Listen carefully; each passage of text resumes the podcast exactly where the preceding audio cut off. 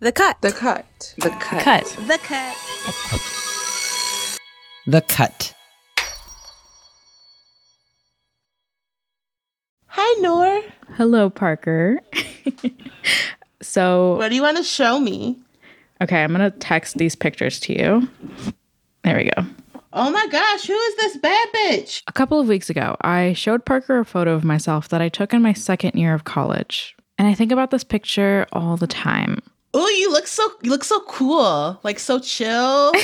We've got like some like kind of cut off anklet jeans and a black blouse and some cool hoop earrings, and then we have oh, what's this? A headscarf? In the photo, I'm wearing a green turban, and it completely pulls the look together. It's so quintessentially hijabi chic. You look so free and chill. You're standing atop of a fountain. How, how do you remember how you felt while like standing up there in that outfit? I felt like a badass. I felt like just like like commanding in that outfit. It's one of those outfits where I always look back on these pictures where I'm like, damn, I look so good and I get like jealous of myself.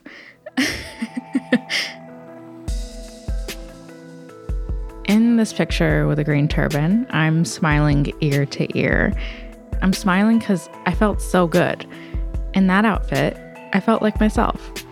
And I say that I'm jealous of the me in those photos because I feel like I can't wear that green turban or any headscarf anymore. At least, not without all the baggage that came with it. I wore hijab for eight years, starting when I was 11, but over the years, there was something about it that started to make me itch. At some point, I started to see this choice to wear hijab, this personal decision, as anything but personal. And I think that that has a lot to do with the rise of hijabi influencers. I remember just going on YouTube and like following all of these emerging hijabi YouTubers and like was watching all these tutorials on different hijab styles. That's Sarah Qari, a podcast producer from the show Radiolab. Sarah also wore hijab for a while, around the same time as me. I, I was like a huge fan of Dina Tokio. Yes. Hi guys! Okay, so today's video, I'm going to do the tutorial that I asked you guys if you wanted to see and you guys all came back and said, yes, Dina, we want to see it. Oh, were you too? I like idolized her for years. And I started dressing like that. My of her, sisters would tell me, like, you look like Dina. Like, you dress like Dina. Dina is like such an interesting person to me because she was like the OG, you know? Like she brought up this industry of like hijabi fashion around her. Dina Tokio is a British Egyptian fashion blogger who came on the scene in 2011, and she was pretty much the first ever hijabi influencer. On her YouTube channel, she would post modest clothing hauls and tutorials on different ways to wrap your headscarf. By the mid 2010s, her channel exploded in popularity. Before Dina Tokio, I don't even remember hearing the phrase hijab fashion. But after Dina, hashtag hijab fashion was all over Instagram with photos of not just Dina, but of more and more of these influencers showing off their style. Like, seriously, her impact. Oh yeah, I like bought the giant scrunchie. Oh I basically have my hair up in a half ponytail and then wrapped around my half ponytail I have something a little bit like this, scrunchie. I would literally wear that every day. I still have it somewhere. And it has like all these like I don't even know like tassels, like how to describe. They're just like dangling off of it. Yeah. And it makes your bun like look so but then it gives it gives you a nice shape. Voluminous. Yeah, voluminous. It's like volume, but for hijab, like hair volume. Okay, so this is the time to say this. Hijab is complicated. It's not like any other religious symbol that I can think of. It's like, yeah, in some places, some people think you'll be punished by God if you don't wear it. But there's also some super Orthodox Muslim women who don't wear hijab and other women who wear it for non religious reasons like cultural significance or style. Basically, all that to say, what hijab could mean is really personal to the person wearing it. And so, something interesting happened in the early 2010s when influencers like Dina Tokio created this aspirational image of the modern hijabi. It's this image of an easy breezy covered girl who has it all figured out. She's a fashion forward, free thinking woman who does the honorable thing of representing the community and being visibly Muslim in an Islamophobic country. She crushes misogynists and racists, and she does it all in a cute and modest outfit, not a pin on her chiffon scarf out of place. And suddenly, so many of us wanted to be just like Dina. Yeah, millions and millions of people just like whose primary relationship is that you give them things to look at and they look at you. You know what I mean? But for these hijabi influencers and the girls like Sarah and me who looked up to them, this kind of visibility had a dark side. I want to confess something. Yeah. Half of my saved posts on Instagram are your posts. Like Stop, no. your fits feel like a warm cup of coffee for my fashion soul. Stop. So I literally, no, stop. That's like the best compliment I've ever received for my outfits. This is my friend Maryam Jones. She's a former hijabi influencer. Right now, her Instagram is focused on fashion and sustainability. Maryam's story with hijab started when she was in high school, when she was having a pretty tough time with her mental health. And at some point, her therapist basically said, you know, if you're interested in it, some people find meaning in religion. And skeptical at first, she did some reading anyway, and one thing led to another, and Maryam discovered Islam. I put on hijab November 7th and I took Shahada November, November 4th of 2014. Oh wow. And so, yeah, it was super quick. And like, while I fully believed in Islam, I still didn't know exactly what all hijab encompassed. And so, it was like a very big jolt and change. And my whole wardrobe had to change. Because, you know, before I'm wearing fishnets as pants. And then now I'm a hijabi. And, you know, I was seeing Dina Tokio online and I was seeing these other girls on Tumblr specifically at that moment and on YouTube. And they were so beautiful. And I so desperately wanted to be part of the community. This is when I first met Maryam online on Tumblr about six years ago. There was actually this whole niche of girls on the site where we'd hype each other up in our cute outfits and openly share feminist takes on religion. And Maryam became enchanted by that. And I remember that time being so whirlwind for me. That was it. It was probably the fact that I wanted to be that so bad. I wanted to be the biggest, most carefree, baddest bitch hijabi on like there was. and so to see women doing that, I could be like, wow. And so it was like a representation of what I could strive for. Then, in about 2016, that social circle she'd originally met on Tumblr started migrating to Instagram. And it was there that Maryam started regularly uploading her cute hijabi outfits. And they picked up steam real quick. Her page was the place that I went to for good thrifting tips. So, number one tip is to know your measurements, your actual measurements, not the size. By 2018, she had around 30,000 followers. And I just am happy that I get to share my outfits. You wanna see my outfit? Here she is anyway. I complained all today about how hot it was. So, of course, fully covered in Doc Martens. And that was what I did. I loved it. It made me feel so good. And it was fun. But being a hijabi influencer, with her faith and fashion intersecting as part of her growing brand, it got complicated fast. Being on Instagram really made me confront a lot of things because people were looking to me to answer questions for them that I could never answer. What kinds of questions? Really, for how to be happy with hijab, I don't feel like that's an answer anyone ever has. Like, only you can answer that question. And these types of questions from her followers, how can I be happy with hijab, started to trigger something in her. People were looking to me for answers and for help that I could never give. Like, for one thing, why are people coming to me? These kinds of questions, matters of Iman, are things that you should be asking a faith leader. But here you are entrusting your religious guidance with a 22 year old fashion blogger. So, like, no pressure. I'd get these DMs like professing their love for me. These paragraphs of like text about people telling me that I bring them so much hope and love and like they get through the day because I posted.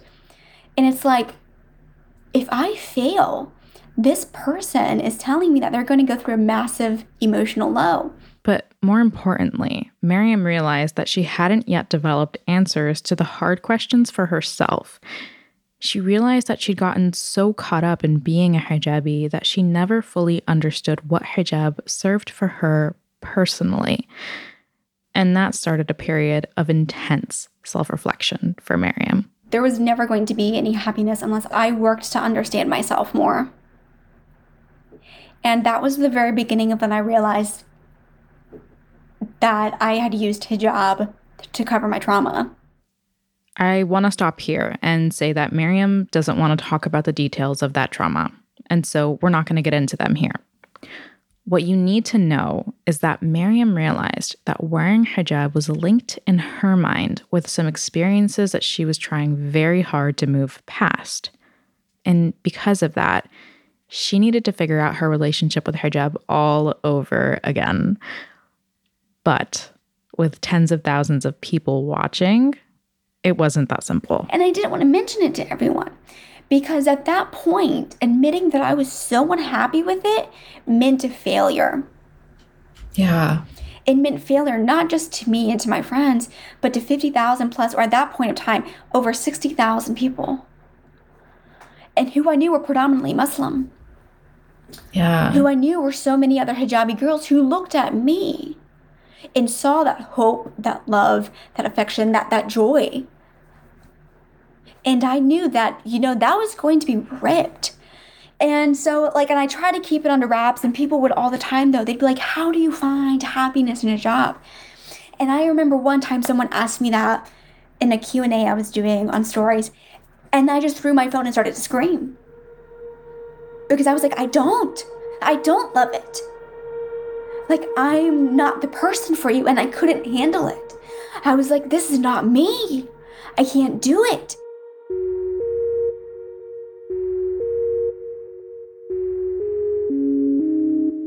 So I took multiple days and I was like, I have to make a decision. And then I finally did. I was like, you know, I can't continue this. So I had to make the decision, you know, am I going to tell Instagram that I took my hijab off? Like, there was a point of time where I was like, do I lie? Do I take it off in person first and then still continue to post on Instagram? But I knew I couldn't do that. I couldn't keep up that lie. And so then I was like, you know what? I'm going to just post on my story. And and so I did. And oh god, was it horrible. I remember when this happened. The moment Maryam's first selfie where she wasn't wearing hijab showed up on my feed, my breath caught because I knew what was about to happen. And scrolling through her comments, I saw one person say with a bunch of sad face emojis, I am so sad. I have lost my inspiring hijabi icon. And 12 likes on that comment. I felt my heart sink because this is just how it was with Dina. I hate women like Dina. They are messed up and they make Islam look bad. She took her hijab off to be in hell with her sister and mom. So, a year before Maryam did this, Dina Tokio, that original influencer who inspired me, Maryam, Sarah, and her millions of followers to be fashionable hijabis, also stopped wearing hijab. And the fallout from that was horrifying to watch. Did you watch that hour long video? And it's Dina Tokio. It's called The Bad, the Worse, and the Ugly. And it's just Dina reading comments Yeah. of that people would leave on her page. I think before and after she took off the hijab, like the, the kind the kinds of things that people would say about her and her husband and her family, like the things that they would wish upon her. It is just, it's vile. Sold her iman to shaitan for more money. She might as well just get naked and show us your boobs and ass. Why not? It's part of the unveiling, right? Lol, no dignity, I swear. When is the secret lingerie line coming out? Can't wait to see them on that bod of hers. I saw myself a lot in her because I did. I would get continuously similar comments and DMs, and it was constant questioning and it's constant dehumanization. They're telling you to go kill yourself, or that you're a horrible person, or that they hope you get hunted down and raped, dragged through the street, and then stoned. That's what some of the worst of the comments were like violent. Most of the other bad ones were insults about her character or expressing disappointment that Maryam strayed from the right path. In the first three days after posting the photo, she lost 2,000 followers, she lost sponsorships, and her management dropped her. In a lot of ways, it was a huge blow. But I remember going to sleep that night. And I didn't remember having any dreams that night. I didn't wake up. I slept nine hours. That was the first time I had slept nine hours in three months. Wow. That was the first time. And I was like, okay, I made the right decision. Do you feel like. Do you regret it? No, Yeah. not at all. So, normal people, non influencers like Sarah and me, watched as our role models made this very personal decision and then got torn apart for it. After the break, how do we deal when we're faced with making a similar decision for ourselves?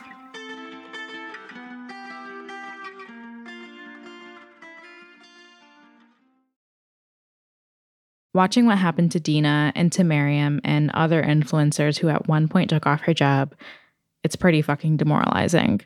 But even before Dina took off her scarf, I'd see comments on her videos that were like, How could you show your ankles? That's not your hijab. Or you talk too loud in public. That's immodest.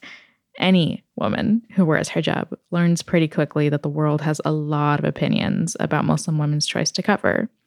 For Sarah, that realization started when she graduated college and started working somewhere that was very, very white. I just kept having this feeling like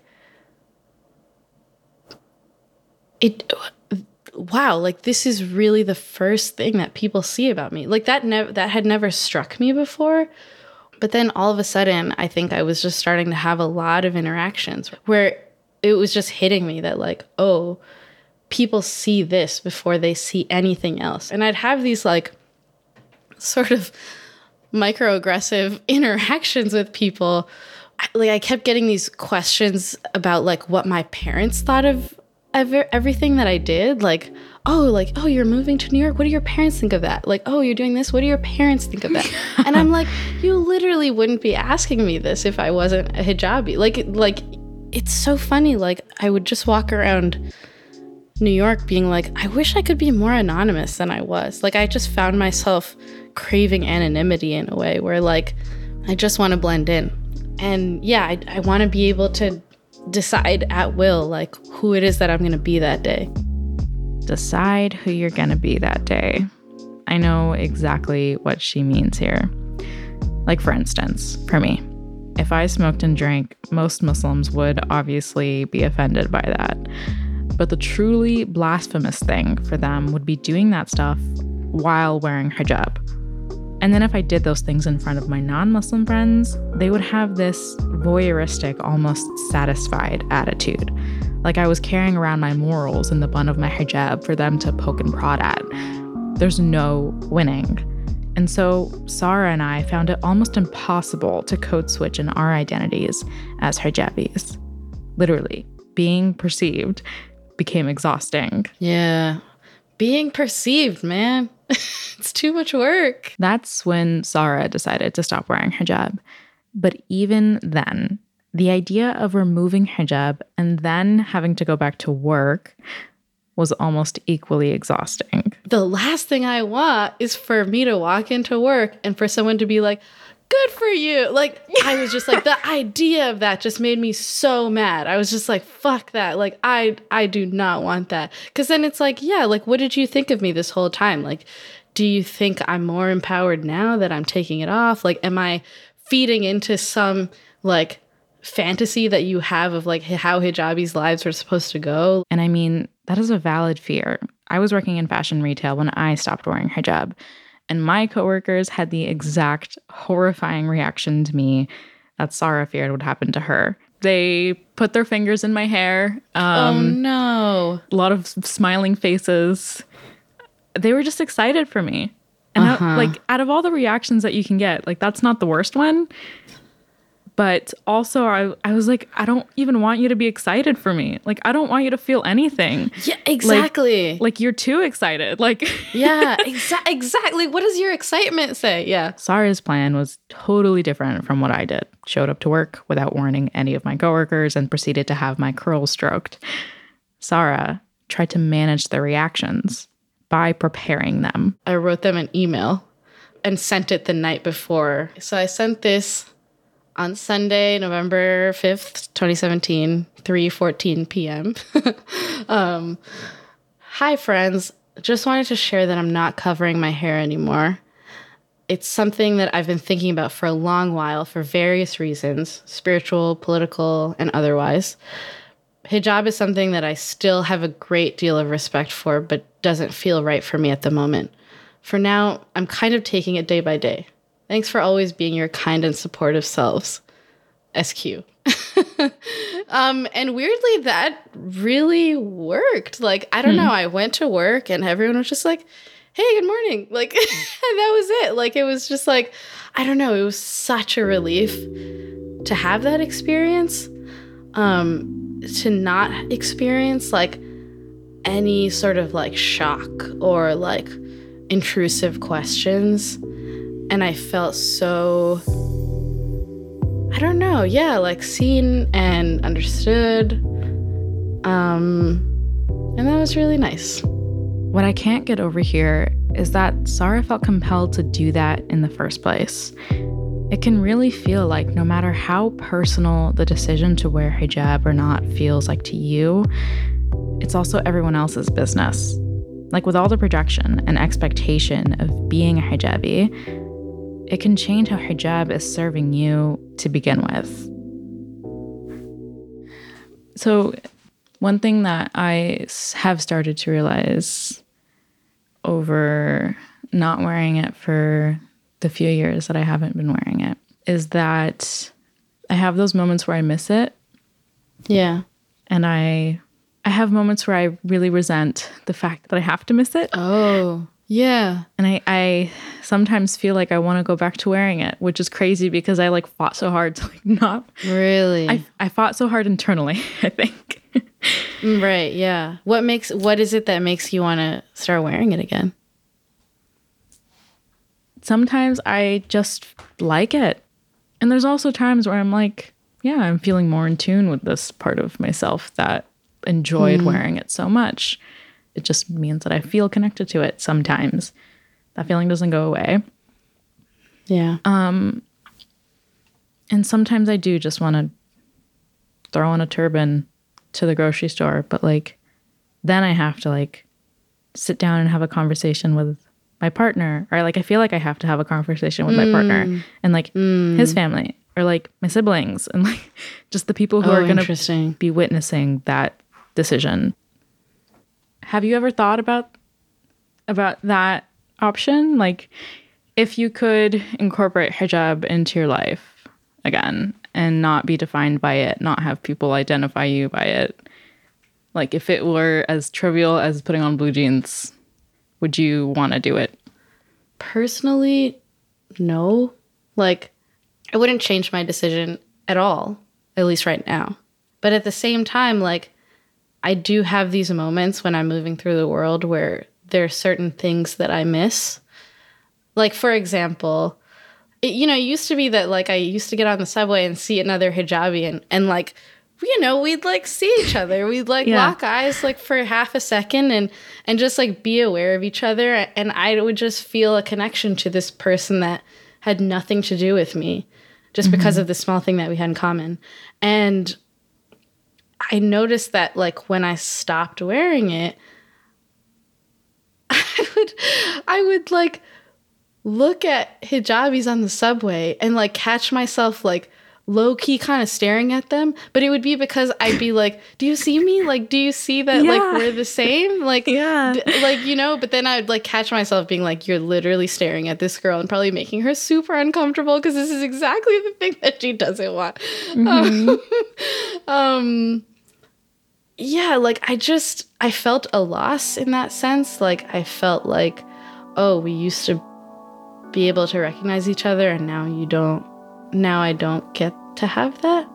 And I think that maybe that speaks to a way in which I have kind of, for the time being, decided that I'm outside of a thing, that I'm no longer part of the club and mm-hmm. I'm not a hijabi. Like, it's it, like part of it is, I mean, objectively, visually true. But then, yeah, there's also the degree to which I, yeah, I miss the club that I feel like I used to be a part of. And, mm-hmm. and it mm-hmm. kind of shows that, like, I decided that I left at some point.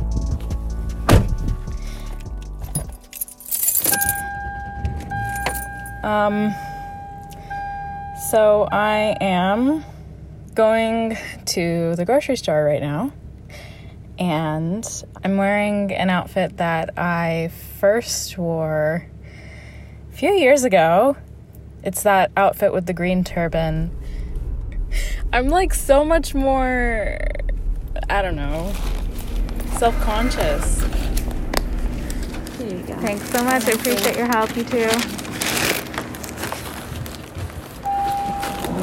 I have my keys, I have everything. Thank you for shopping. Okay, so that wasn't so bad, honestly. Like, honestly, other than old white people staring, I just caught my reflection in the door, and I think I look really cute. I feel good. I feel like really good.